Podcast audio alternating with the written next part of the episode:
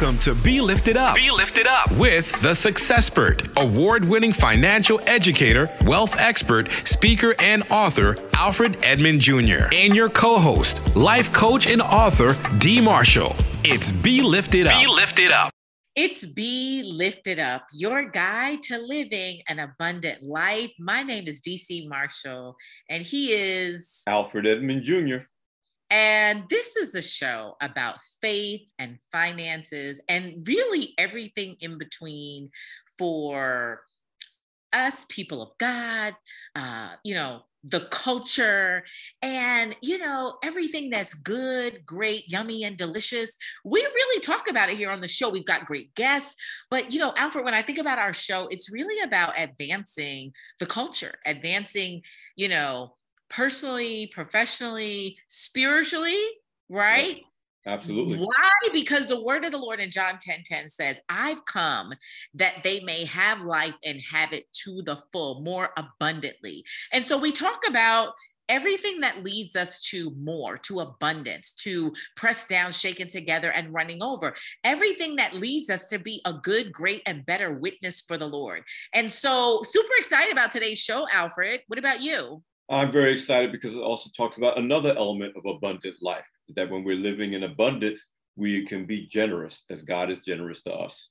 And today we're dealing with the driving question what are the requirements to become a philanthropist? And we're talking about social impact via philanthropy. When all is said and done, we're not blessed, we're not the final stop on the blessing train.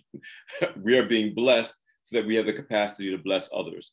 We are talking about a philanthropist philanthropy. Listen, actually, I just remembered, um, Alfred, August is um, on Martha's Vineyard is a big to do around philanthropy. It's it's really interesting to watch, um, and then there's just a growing trend of discussion and conversation around um, you know, philanthropists uh, and just, you know, I think raising social impact, you know, funds and investing. So I'm super excited about this. I just just thought about that. Um, but we're talking to Brandolyn Barnett. He's an author, he's a speaker, he's a change agent, and I'm looking forward to really just hearing more about him. You know, he wrote a book, Dreams Deferred. Alfred, do you know about this? Recession, struggle, and the quest for a better world. I did not know about that before the show. So of course we definitely got to, you know, read the book. And I'm glad we're going to have um, Brandon on to talk about the book and why he wrote it and what it's about. But I'm excited about the show also because we're talking about social impact. Um, and if there's anything that I really is one of my core beliefs about what it means to be a person of faith of being a Christian, it's not just about what we believe, it's about the impact we have on others, that we are whether we are a pastor or not, whether we're a deacon or you know any of those kind of formal titles of being in a formal church structure, we are created to provide some kind of ministry, some kind of service to others. And so when we talk about philanthropy, we talk about social impact, we're really talking about a foundational part of what faith living and abundant living is supposed to be about, not just what accrues to you in terms of what you experience and what you receive, but what you're able to do for others, especially the least of these. Um, as Jesus said, if you did it for the least of these, you did it for me. Yeah, yeah. So I want to bring Brandon in because I really want to start with, uh, well, two things. I certainly want to have and learn a little bit more about Brandon. And So I'm going to have him introduce himself. But I really also want to, hey there, Brandon. Hello. Welcome, Welcome to the show, man. Welcome. Welcome, welcome to the show. You know, I want to do two things here. Uh, you know, I'm interested to learn more about you beyond your bio, but I also want to start this conversation with um, you educating us on social impact because I think we think we know um, social impact. We're hearing a lot more conversations in recent years around social impact. I think from a corporate perspective, um, because I do this work I just know from the context of sustainability and ESG, environmental, social, and governance. Um, I know just a little bit from the perspective of like private and public partnerships. So, can you um, start us off with giving some insight about who you are and then this uh, uh, social impact, what it is, what it means to our communities, and then uh, we'll go deeper in our conversation today. Yeah, happy to do that. And I think, you know, in terms of who I am, first of all, I'm thankful to be here with you today having this conversation, uh, and I'm very much looking forward to it. Um, I started my career obsessed with the idea of doing work that had an impact. And I think at that time, I had a, a, definition of social impact that I think a lot of people share, which is that it's work that happens in nonprofits, it's work that happens in foundations, many of them large foundations that people often don't necessarily have a full understanding of, but have heard the names of, like the Gates Foundation or the Sloan Foundation or big corporate foundations. Uh, it happens in governmental institutions or multilateral institutions like the United Nations. I think that's what people often associate with social impact. Um, but for me, I have done a lot of work in the social impact space in ways that have broadened my mind to the definition of what social impact is. So I'm currently, I'm an entrepreneur and angel investor based in the Washington, DC area. I'm also a local elected official here in Washington, DC. Uh, so I serve about 2,300 constituents in the Columbia Heights neighborhood of DC. Um, and I have run programs and products and startups at everywhere from Salesforce to most recently being chief product officer for a Y Combinator backed company called Deed, which helped large companies around the world engage their employees in giving back and in volunteering. And what I've learned along the way is that social impact to me is actually much simpler than I believed at first, and I think that many of us believe. I define it very simply as the movement of resources to people who need them. And that can take many forms. It can take the form of a nephew being helped by their uncle to do their homework. It can take the form of collective giving, or it can take the form of traditional philanthropy and giving to large nonprofits like Save the Children or Doctors Without Borders but it's not limited to that. And I think that's the message I've been trying to share um, because, you know, my book, Dreams Deferred, Recession, Struggle, and the Quest for a Better World, is about my struggles before, during, and just after the 08 recession. And a lot of those struggles I can trace back to this idea of I really just wanted work making the world a better place and struggle to get paid enough, struggle to find opportunity, to advance, struggle to get recognition for how hard I was working. And I think a lot of folks feel that that's that's what they need to do to be on a path that makes the world better. And my message is that that act of making the world better than you found it, leaving it better than you found it, which is something I learned from my mother, um, and I think a lot of us do. That's something anyone can do anywhere. Uh, and so I more preach the message of, you know, impact can happen anywhere in anything you're doing. And I think that's the future of social impact. I'm really digging that message. Um, I've interviewed a number of what I call emerging Black philanthropists who are really, as you are, reframing philanthropy, particularly in the Black community. Like we said, we think of it as something that either billionaires do or huge institutions do. When one study after study after study has shows that per capita, Black people give much more of their resources to charitable efforts uh, they just don't see themselves as being philanthropists. Yeah. And um, you know, Liz and Don Thompson of the Camp Cafe Fund come to mind. They started this whole initiative to fund Black educators in efforts to improve um, Black education. Mm-hmm. And they were saying that one of the things they want to do is help us to recognize that we all, in many ways, probably are philanthropists, but just don't see each other that way, and have a capacity for philanthropy that we do kind of without realizing it but if we leaned into that identity, we'd be more effective at it. We'd get more joy and reward out of it. Mm. And I'm really um, feeling what you came to in your own experience um, for this idea of social impact is something that each and every one of us can not only experience but deliver and get some of the rewards of doing that. Mm-hmm. Yeah, and I think that impression that a lot of us have is not just because we're mistaken, there's actually a, a, set of systems that are in place, regulations on who gets a tax deduction, for example. Mm-hmm. There's a long history in a lot of different communities, like the Hispanic community and the Black community here in the US in particular, of groups and individuals in a community coming together, pooling funds. Uh, things like the school lunches, school lunch program came out of that kind of movement. Mm-hmm. But participation in those movements never got you a big tax break mm. right if, if it wasn't going directly to a 501c3 those kinds of activities weren't you know, sort of benefited from this from state action. And so there's a whole set of systems that have led us to think that way. But I, I think we have to think differently. I'm currently running a startup here in DC called The Regular.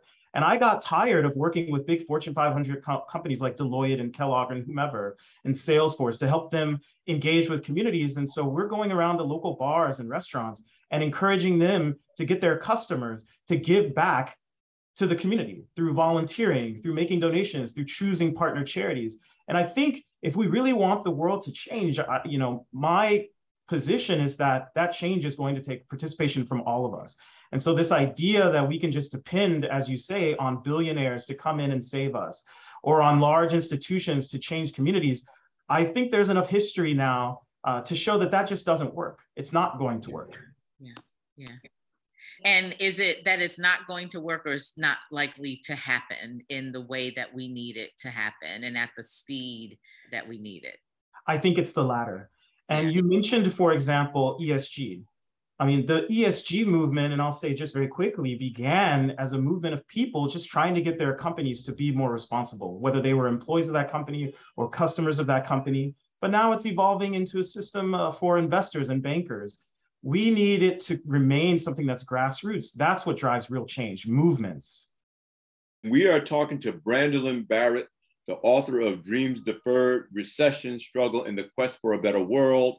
Um, he is an entrepreneur, he is an elected official, a servant of the people in multiple ways, a change agent.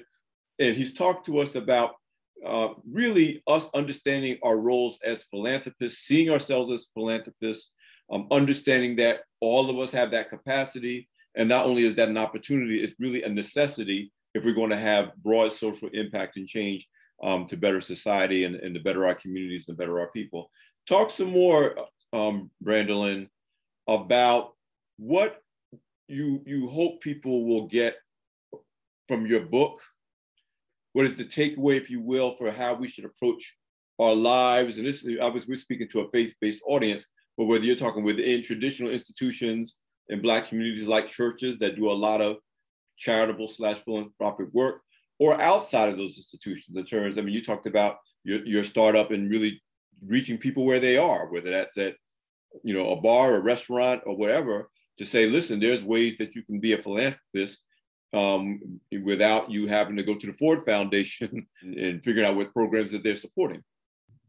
Yeah, I mean, the first I wrote my book really for two reasons, and the first was just to to share my story. Um, you know, I began the book recounting what was for me rock bottom. You know, taking an unpaid internship in San Francisco, just trying to build a career uh, in my mid 20s. And I ended up, you know, at some points almost living on the streets, barely able to eat. You know, at one point, I think I went two months eating Totino's pizzas, which don't even exist in the store anymore, um, and burritos, bean and cheese burritos from 7 Eleven, um, just trying to survive. And there were times where I wanted to live my life, or rather, end my life, and yet you know thoughts of my mother who passed away during that period uh, i was unable to kind of help her find healthcare, get the care that she needed um, because i had no money. And when i think about other people in that position the first reason i wrote my book was just so that they could maybe read and and learn about a story of overcoming. And that if even one person reads it and says i don't have to give up there's some hope for me to have a better life and that was the first motivation for me in writing Dreams Deferred. And the second was that if anybody does believe and find that hope, that they understand that not only can they persevere through the struggles that they have, which are often so much more perilous when you're trying to make something of yourself. That's when it seems like life can throw all of these things at you to just try to put all these roadblocks in your way. And so while trying to overcome, we don't just have to think about ourselves. I wanted to share a vision for how no matter what kind of career you build, no matter what kind of work you want to do, you can find a place for impact. Whether that's, to your point, starting a small business, what nonprofit, you should ask yourself on day one, what causes do you care about? How are you going to support the well being of your employees? How are you going to pay your interns and make sure that when you're providing opportunity for people in your community, you're thinking about how you can help them to grow and own homes and build their own dreams and not have to almost fall asleep in the street just to you know have a place to, to lay their head. And so i wanted to really emphasize that idea that not only can we persevere through things but we can do it in a way where we keep our our eye on the idea that we can make this world better than it is things don't have to be the way they are it's up to us to improve the world that we live in Wow, it's so inspiring. And I just want to applaud and acknowledge you for the heart to share your story and um, to be so bold and courageous, uh, you know, to inspire others and to what I sense from you, uh, do good while doing well. So, uh, my prayer for you, my friend, is that, you know, God use you in a mighty way, but even bless you back as a result of the struggle. So it's just an awesome story. And I'm, I know your mom would be proud. So thank you. Thank you for that. Thank you so much. Thank you. Um, yeah, I, you know, I'm inspired by your story because, you know, I, um, right now, and you know what, I've got to get the book because I feel like I need your book right now because this idea of social impact um, really speaks to me now. I think we, what I'm learning from you is that we've always done this in informal ways. But what I'm hearing from you is we need to be much more intentional. Because when I hear you talk about, from a business perspective, like that would be us being more responsible and more prudent with our resources so that we could do well while doing good and also learn um, the play card of the other folks who don't look like us like you know yeah. um, and what i mean by that is so I'm actually, there's an organization in DC, actually, Brandolyn. I don't know if you know, Alfred, National Medical Fellowships.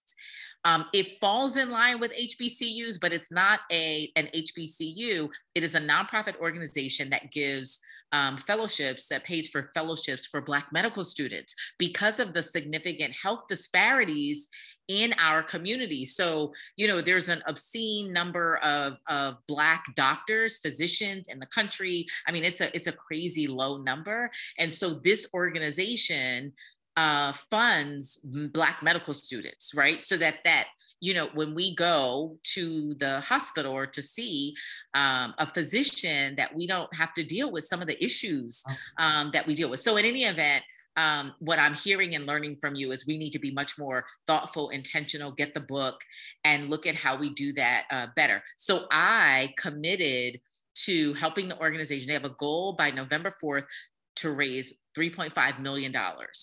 I committed to raising 75K to contribute because it's a Black woman led organization and I get it. But I think this is my first time formally, I know this is my first time formally kind of having the courage to say, okay, I'm going to use my platform. I'm going to do this. And actually, I'm going to throw, I'm going to write a check because I also think, no, you need to write a check and then you use your platform. You don't just use other people's money. And so, um, or maybe we do, but I'm just saying you're encouraging me now in, you know, continue to do that work because that's the social impact that we're talking yeah. about, right? That's not just like, you know, a donation for today. That's going to help our communities to have more physicians. So I'm just curious to hear your thoughts about, and are there other organizations that we should be funding and supporting? Um, is it that, or is it investing in entrepreneurs who are raising uh, doing angel rounds to, to support their businesses just if you could share what your thoughts are about where we should be supporting and yeah. where we should be funding my answer to that question is really all of the above and i approach social impact again from that perspective of anyone can have impact anywhere and what that means to me is that if you are out there and you have the means I do think it's incredibly important to support entrepreneurs of color because they're creating jobs. They are creating opportunities for their communities. They're creating new products. But additionally, I think it's vital for people to remember that it's more than just money that you can give to have an impact. If you have time, if you have expertise, if you even have the ability to listen and express empathy, sometimes that can save a life what I'd encourage people to do is also don't just think about the money you can provide, but think about all the resources that you have to offer and how you can bring that resource to someone else who might need it to drive change for the better. But in terms of organizations that I have my eye on and that I get really excited about um, supporting, one of them that I'd encourage everyone to check out is called the Black Venture Institute. Um, they are helping African American professionals, professionals of color who have been successful to access knowledge about how they invest in businesses. What are the rules? How do you find them? How do you ensure they're successful? How do you advise them? And so that's something that I've got an eye on. Uh, another set of organizations that I look at, and they, I won't name a specific one. Here in DC, we have one called the Catalog for Philanthropy. But often we think of big nonprofits when we think of where we want to send our support. But I would encourage people to find an organization that makes lists of local nonprofits and the impact that they're having in your community mm-hmm. and work with those smaller nonprofits mm-hmm. to see how you can help them because 10,000 or 1,000 or even $100 to that organization is yeah. going to go a long way towards unlocking not only the dreams of the person founding that nonprofit, but also all of the people in the community that they hope to serve. And so those are some of the things that I, I typically encourage people to think about but it, it really revolves around just not getting caught in one idea of what impact looks like. Wow, this is a really important set of messages for our audience because it's really important for us to um, define philanthropy based on what we can do and what we do have when so much of the way we think about what we can't do yeah. that other people can do and what we exactly. don't have that other people have. Listen, you're listening to Be Lifted Up, your guide to living an abundant life we want you to take this conversation to heart because ultimately you can and should do what you can to make a social impact. Uh, we'll be right back. Announcing the Mocha Podcast Network, an innovative lifestyle podcast network featuring conversations from a Black perspective. Curated with respected voices led by actresses and comedians Sherri Shepherd and Kym Whitley. We're funny and we have a yes. point of view. We call that edutainment. That's what we call it. Is that what it is? Veteran TV journalist Rolanda Watts shocking the heck out of everybody. The legendary Funky Divas En Vogue. This topic is girl groups in the industry. To syndicated broadcast personalities Loni Love and DeDe McGuire, as well as an array of experts and activists. Mocha Podcast Network, a lifestyle destination with authentic voices and perspectives designed to enrich and empower women of color with a unique listening experience. More than a destination, the Mocha Podcast Network is a full service studio that offers an ongoing portfolio of production, distribution, marketing, guest booking, and most importantly, ad sales. With a unique revenue model for podcasters that includes customized promotional campaigns created specifically around podcaster and targeted audience, service social media promos and pushes, MPN brand advertising, targeted electronic newsletter, experienced sales representation for advertisers, the Mocha Podcast Network is a safe marketplace to align their brands with trusted voices, organically engaging the highly in demand female consumer and more. With quality over quantity from concept to completion, now is the time for content creators and brands to join the innovative Mocha Podcast Network and experience unapologetic conversations with a new perspective.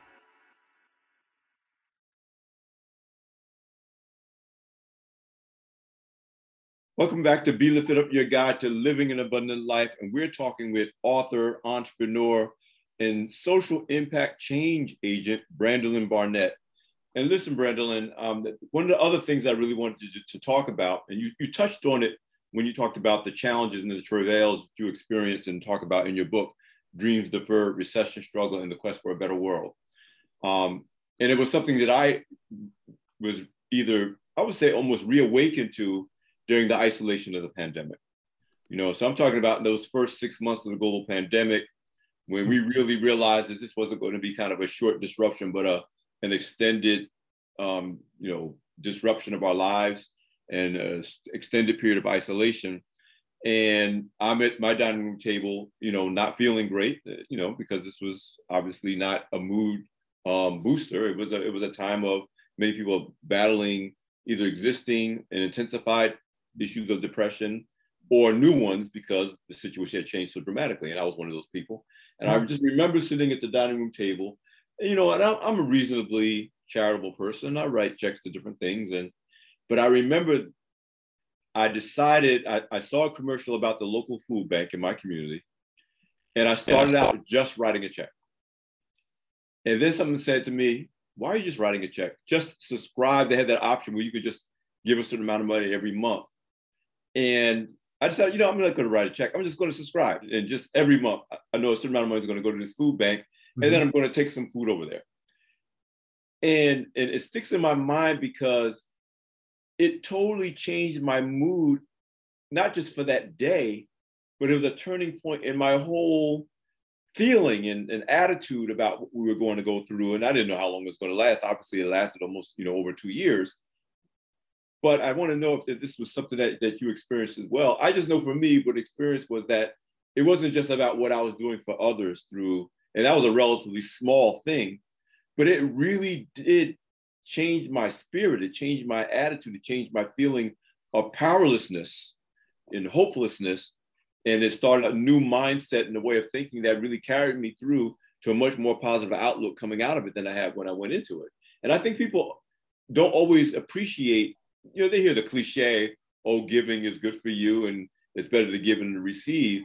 But there's a real emotional, psychological, spiritual benefit, particularly during tough times, when you shift from, oh, woe is me to, okay, woe is me, but what can I do to, so it's not woe is them? Yeah. I mean, I've experienced that myself. I grew up in Dallas, Texas, you know, single mom, pretty poor, and I remember different moments where I awakened to the idea, which I later became obsessed with, like I mentioned, of doing social impact work. And it was the moment of realizing that I had viewed myself as someone who gets helped when I was younger. Mm. Um, you know, my mom and I, we get help from the government, from different people. That's what we do. And then at a certain point, I started to realize, wait, I can actually help other people and that opened my mind to what else can I do that I haven't thought about myself doing. Um, and there's sort of specific instances of that feeling where one of my first jobs out of uh, college was uh, at an organization that sent volunteers all over the world uh, to do things like build schools and build orphanages. And I was just, you know, a program coordinator essentially for the organization. And I said, what if we took some, you know, kids like myself from Dallas and we raised some money. So I led a raffle. This was very early in my career, and raised the money. And we sent them on a two-week trip to Costa Rica, where they worked with local nonprofits to do environmental work. They learned about the local culture there, and they got to see that they can help other people. They're not. And when they came back, that's what they reported. Mm. And that was one of the moments for me that I realized they're having a realization that I've been slowly having myself and watching them have it was so empowering for me. Just this idea that, you know, I'm not just powerless, to your point, I can do something to affect change. And I think COVID did, you know, I like to say I do in my role, I've built products, I'm chief product officer, product manager, in different roles uh, at Salesforce and elsewhere, like I mentioned. And I'm always thinking about how we can you know build a product that's not only responsive to the way the world is today but the way the world is tomorrow and when COVID happened, a lot of people were saying, you know, it's the new normal. COVID changed that. I'm firmly of the opinion, in all the market research I've done across multiple types of products, that COVID didn't really change much of anything. It just accelerated a lot of the things we were already feeling, a lot of the things we were already struggling with. We were already feeling isolated. The tools that have been built to, you know, ideally help bring us together, like a Facebook or Twitter and Instagram, they don't bring us together. I think we've all learned that. They don't make us feel less alone. The communities that we used to depend on are in many ways disappearing. And that leaves us even more lonely and even more lost. And I think coming out of COVID, I, uh, myself and I think a lot of other people are more convinced than ever that I'm not just going to do this job to make money for some billionaire. I want to do something where I feel a sense of purpose, where I feel respected, where I feel the other people around me are being respected, where I feel that opportunity is being created for others and people like me to grow, not just an opportunity for someone to make a lot of money, a billion dollars, a million dollars from all of the hard work and time and blood, sweat, and tears that I'm putting in, and responding to that in this new age is a way to think about social impacts. How do we bring people closer together? And I like to tell this example whenever I talk about social impact work. Um, and it's a story of like just imagining going into a town, finding a problem as an outsider. You don't know anything about that town. You don't know anything about the people in it, the problems that they face, but you kind of come in and you say, This is the solution to your problem. We're going to build you a well, or we're going to launch this program for you.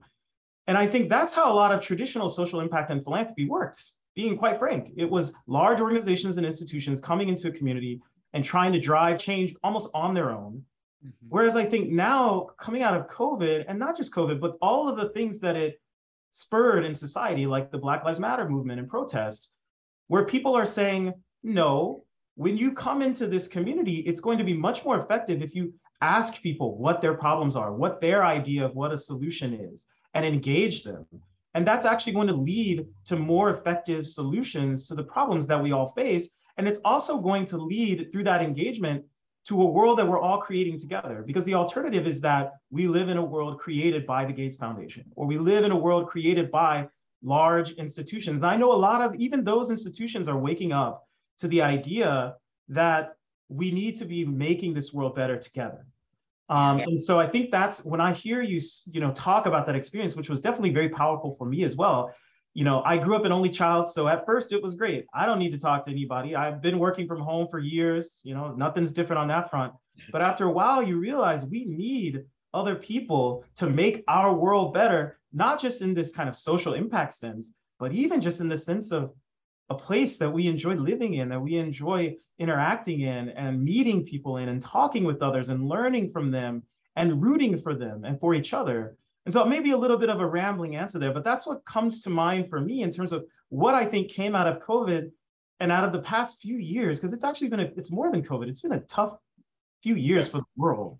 And I think that's one of the things we can take away from it is just this idea that the world we lived in wasn't actually good enough and we can do more to make it better and i just hope more and more people start to realize that we're all part of that yeah. Yeah. I'm learning a lot from Brandolyn. Going to talk a little bit more about democratized ventures. We're going to talk a little bit more. We've already kind of talked about your your book, um, your passion. We're clear on your passion, your heart. Um, we're clear on your story and how you know just the struggle even inspire you to do good things and and do well while doing good. Um, but now, just your insight from uh, inside of big brands and big corporations. Would love to hear from you. What do large corporations need to change about how they make philanthropic, uh, you know, goals and and pursuits? Um, and then I'd also, you know, would love to hear your perspective around some of the barriers and why there aren't more folks not in an informal way, but in a formal way in careers in philanthropy.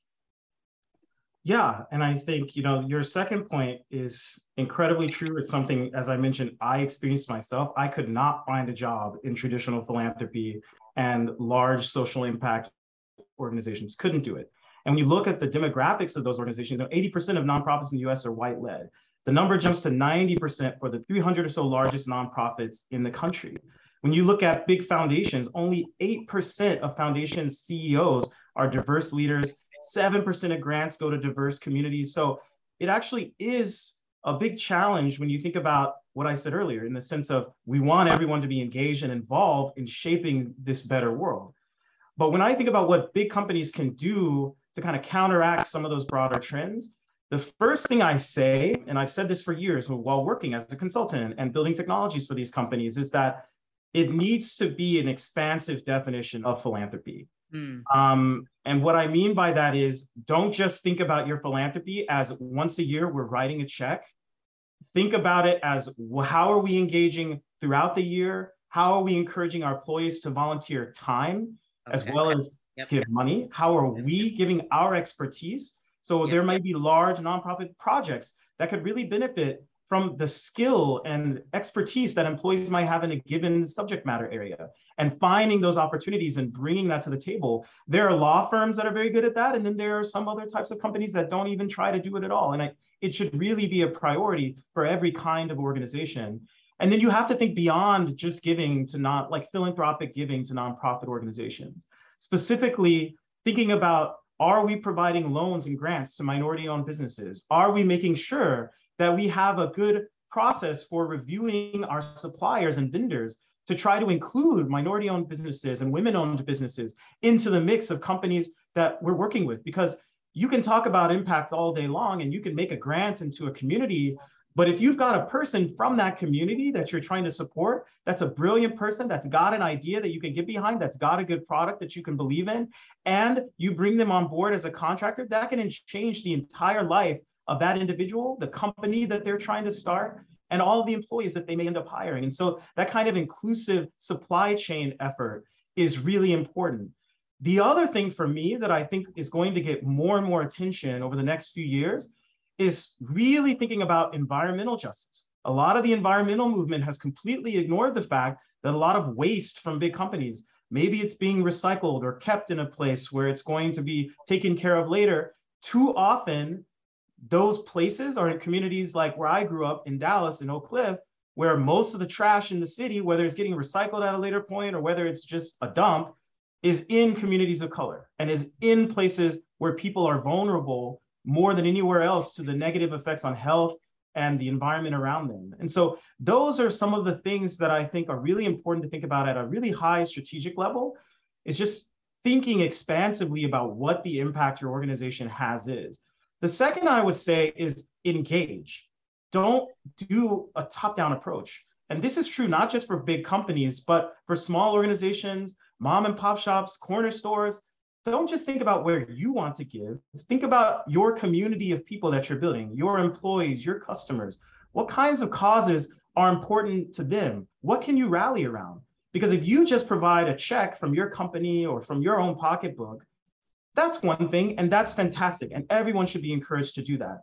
But if you have a community around you of any kind and you have the opportunity to engage everyone in that community in giving, in volunteering, in just offering their thoughts or even just sharing the word on social media, think of the greater impact that you can have when you take that more expansive approach and center engaging people.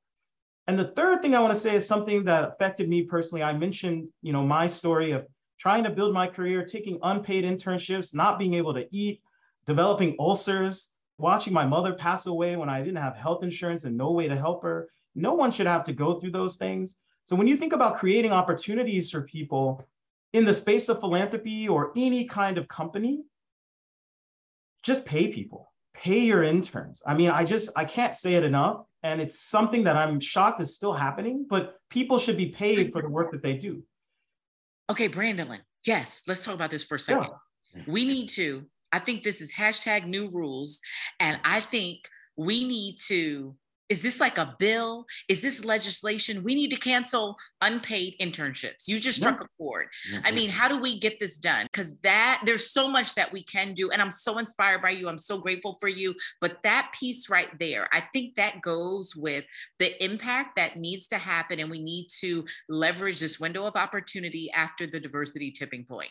We should say, we should challenge corporations, major branch, Fortune 500, um, beyond performative, beyond you writing writing a check, a one off. We need these things canceled.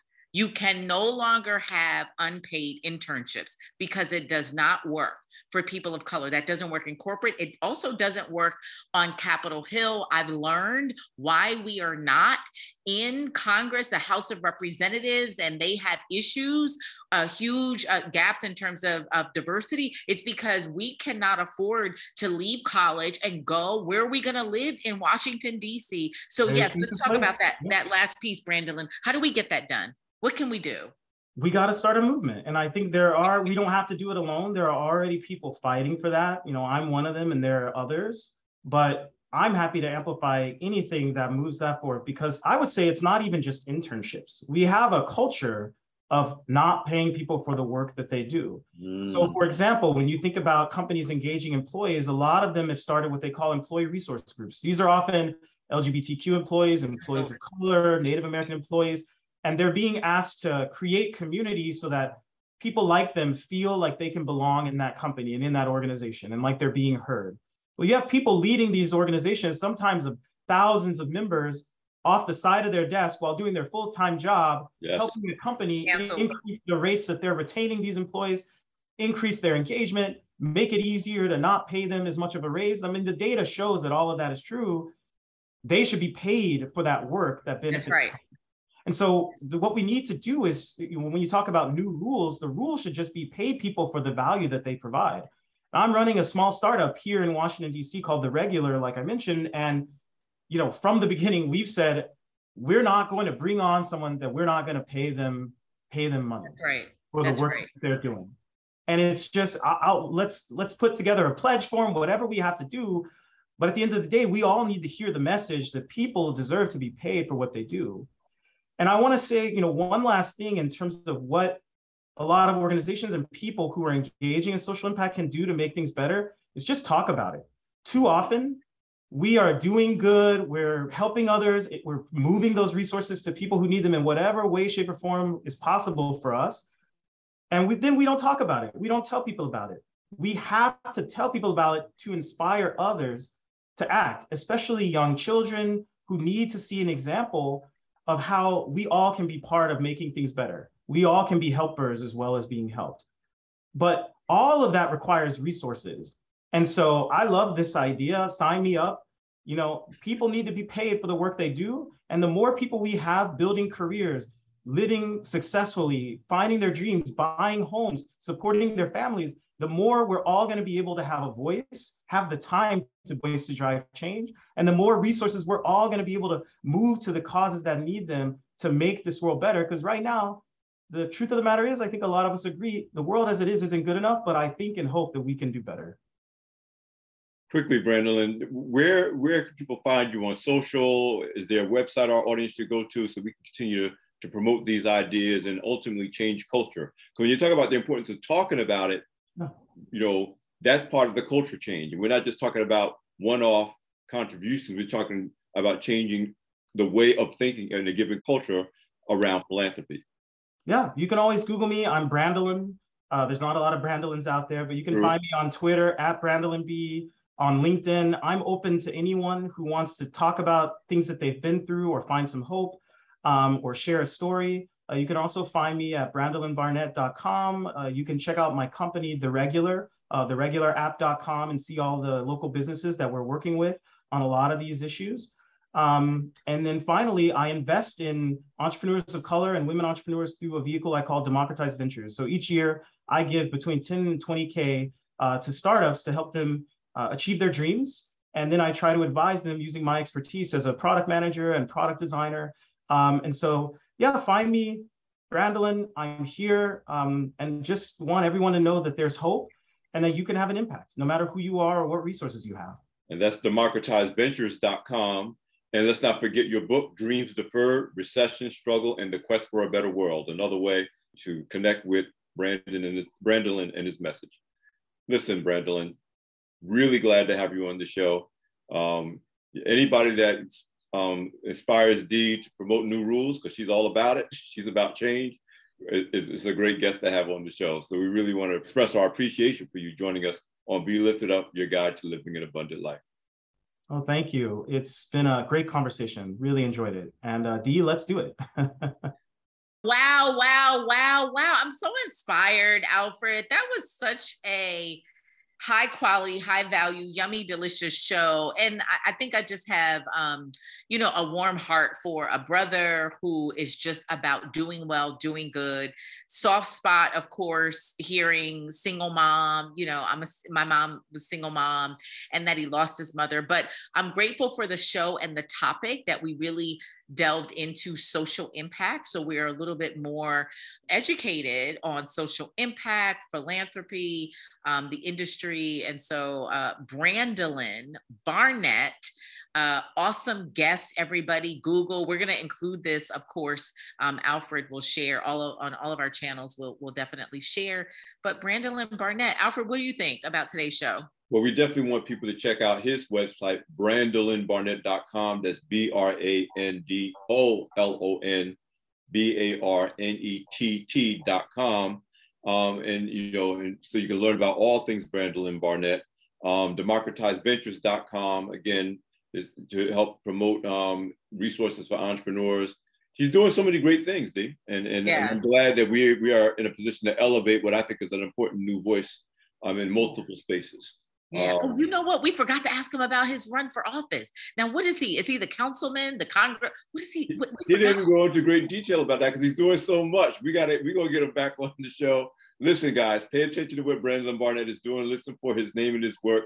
Get his book, Dreams Deferred, Recession Struggle, and the Quest for a Better World. And keep up with this episode and every episode of Be Lifted Up Radio at B, the letter B, liftedupradio.com. Same thing on social media on Twitter, Instagram, the letter B, Lifted Up Radio. I'm Alfred Edmond Jr., she's Dee C. Marshall, and we'll see you next time. It's Be Lifted Up, your guide to living an abundant life. Announcing the Mocha Podcast Network, an innovative lifestyle podcast network featuring conversations from a Black perspective. Curated with respected voices led by actresses and comedians Sherri Shepherd and Kym Whitley.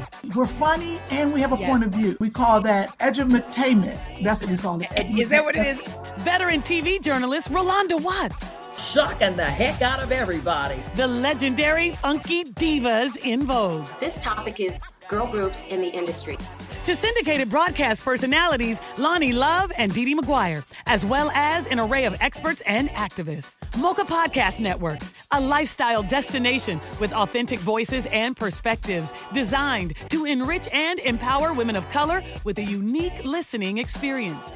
More than a destination, the Mocha Podcast Network is a full service studio that offers an ongoing portfolio of production, distribution, marketing, guest booking, and most importantly, ad sales. With a unique revenue model for podcasters that includes customized promotional campaigns created specifically around podcaster and targeted audience, service social media promos and pushes, MPN brand advertising, targeted electronic newsletter, experienced sales representation for advertisers, the Mocha Podcast Network is a safe marketplace to align their brands with trusted voices, organically engaging the highly in demand female consumer and more. With quality over quantity, from concept to completion, now is the time for content creators and brands to join the innovative Mocha Podcast Network and experience unapologetic conversations with a new perspective.